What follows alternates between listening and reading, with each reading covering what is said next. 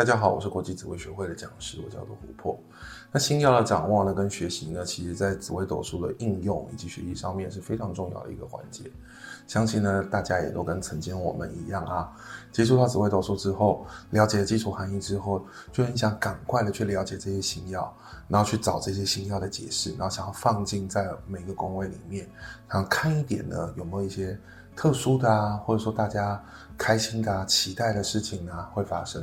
可是呢，问题就会出现在这里，为什么呢？因为这些新药的解析方式啊，它的来源呢五花八门，那写的老师呢也有可能从不同的角度去做切入，所以有些时候甚至会产生一些彼此冲突的一些诠释，那问题就出现了。其实我们也不知道怎么去辩证跟使用哪些是对的，哪些是错的。这系列的影片呢会强调在新药的解析上面，用轻松的方法，然后明确的方向，让大家呢。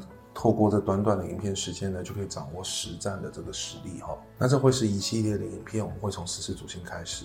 那作为这影片系列的第一支呢，我们今天来谈一谈紫微星。理解跟掌握一颗星曜的特质的关键啊，其实这颗星曜的五行阴阳，还有呢它化气为什么样子的东西。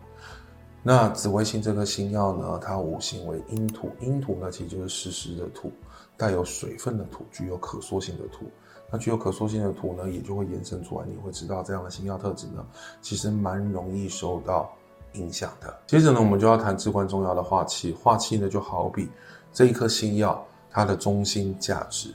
那紫微星这颗星呢，它化气为尊，这个尊呢，讲的是尊贵以及至尊的所在。根据这样的特性呢，我们赋予了紫微星呢这颗星曜皇帝的人物形象特质，让大家好去掌握这颗星曜。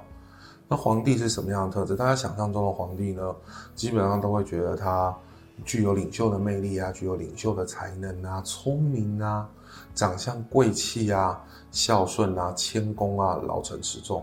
当然有可能呢，就是呢，比如说耳根子软啊，心胸比较狭窄一些啊，然后重视面子这样的特质存在。其实借鉴历史，我们就会知道，各朝各代有各种不同、各式各样的皇帝。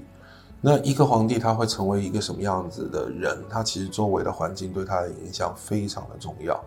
一个皇帝呢，到底有没有办法成就自己的皇图霸业？其实非常重要的是他的团队。这团队里面有没有人帮他？而且这样的帮忙是不是有利的、正面的一些协助？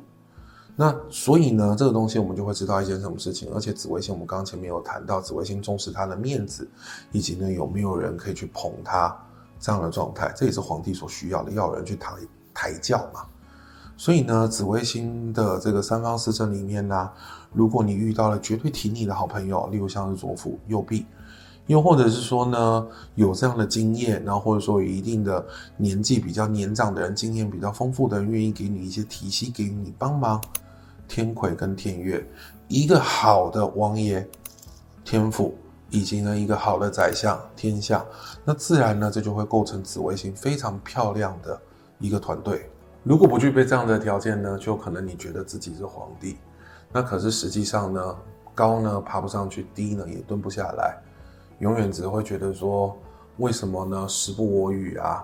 为什么人家可以，为什么我不行啊？在旁边生气气哈。接着我们要看呢，把这样的特质放进十二宫里面会有什么样的诠释？各位朋友也可以把自己的命盘拿出来去做核对，看一下有没有什么一些自己疏漏的特质啊，或者觉得说讲的太对了的地方。命宫呢，我们谈的是什么样的东西？命宫主掌一个人的行事作风，他的个性，还有呢，他整体的特质的一个主轴。那这样子的宫位里面的坐落化气为尊的紫微星，你会觉得他有什么样的特质呢？其实它会显示出来，就是说这个人其实长相呢。贵气，然后再很善良，可是呢心软，耳根子也软。接着我们谈到兄弟宫，兄弟宫谈的是什么东西呢？兄弟宫谈的是你与妈妈的关系，然后爸爸跟妈妈的感情，还有呢同性别兄弟姐妹之间相处的这种态度、价值观以及现象。在这样子的宫位里面呢，坐入化气为尊的紫微星，通常呢你会觉得呢你的妈妈或同性别的手足呢相对的比较强势一点。接着我们谈多了，然后谈到的是。夫妻宫，那夫妻宫一般我们谈论的是什么？一般谈论的是感情的态度、价值观以及现象。在这个位置上面呢，坐进了化气为尊的紫微星，它代表了什么样子的意思呢？你其实呢会期望呢你的伴侣啊是人中龙凤，那同时呢，你也希望呢，你能够被捧在手掌心。那子女跟我们谈的什么东西？我们谈的是教养孩子的态度、价值观以及现象，以及你的性生活，或者是呢，在也有财库的意思。在这样的位置上面呢，你坐入了化气为尊的紫微星，那会有什么样的的展现呢？其实基本上你会希望呢，你的小孩有望子成龙、望女成凤这样子的期待。那同时呢，你也要注意这样的期待是不是有时候其实也很容易造成亲子之间相处比较容易有摩擦的状况。接着我们谈到财帛宫，财帛宫我们谈的是什么？一个人理财的态度、价值观以及状态。那化气为尊的紫微星呢，进入了财帛宫，它谈论是什么样的事情？它实际上谈的是说，你花钱呢像皇帝一样。那至于赚钱有没有像皇帝一样，那我们也要在后续的。影片的探索里面会跟大家去做分享。结果我们谈的是使用身体的方式、态度，还有身体的状态。在这个位置呢，坐进了化气为尊的紫微星，它代表什么样的意思？它基本上要注意啊，就是可能有富贵病这样子的可能性。接着我们谈到迁移宫，迁移宫谈的是什么事情？它它谈的是我在外的状态，外人怎么看我，以及我内心的想法。在这个宫位里面呢，坐进了化气为尊的紫微星，你会有什么样子的呈现方式呢？基本上在外就是会比较重视面子，然后爱排场，不喜欢丢脸的感觉。仆役宫它谈论是什么东西呢？仆役宫它谈论的是说呢，你呢与异性别的手足，还有与朋友，还有交友状况上面的态度、价值观以及现象。在这样子的宫位里面呢，你坐进了化气为尊的紫微星。那它会有什么样的诠释呢？其实基本上呢，你会很重视朋友啊，其实有名望啊，然后或者是说有能力，可是你要注意自己的能力是否能够匹配。在官禄宫呢，官禄宫我们讨论的是说你生活的重心状态，还有对于生活重心这种状态的态度以及价值观以及现象。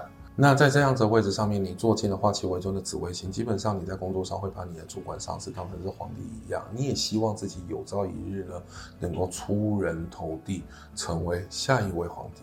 天在宫呢，我们谈的是家世背景、家人之间相处的状况，还有呢是财库，还有你对于居住地的一种选择或者喜好。那这样位置里面呢，坐进了化气为尊的紫微星，在家人相处之间呢，你难免会有紧张的状况。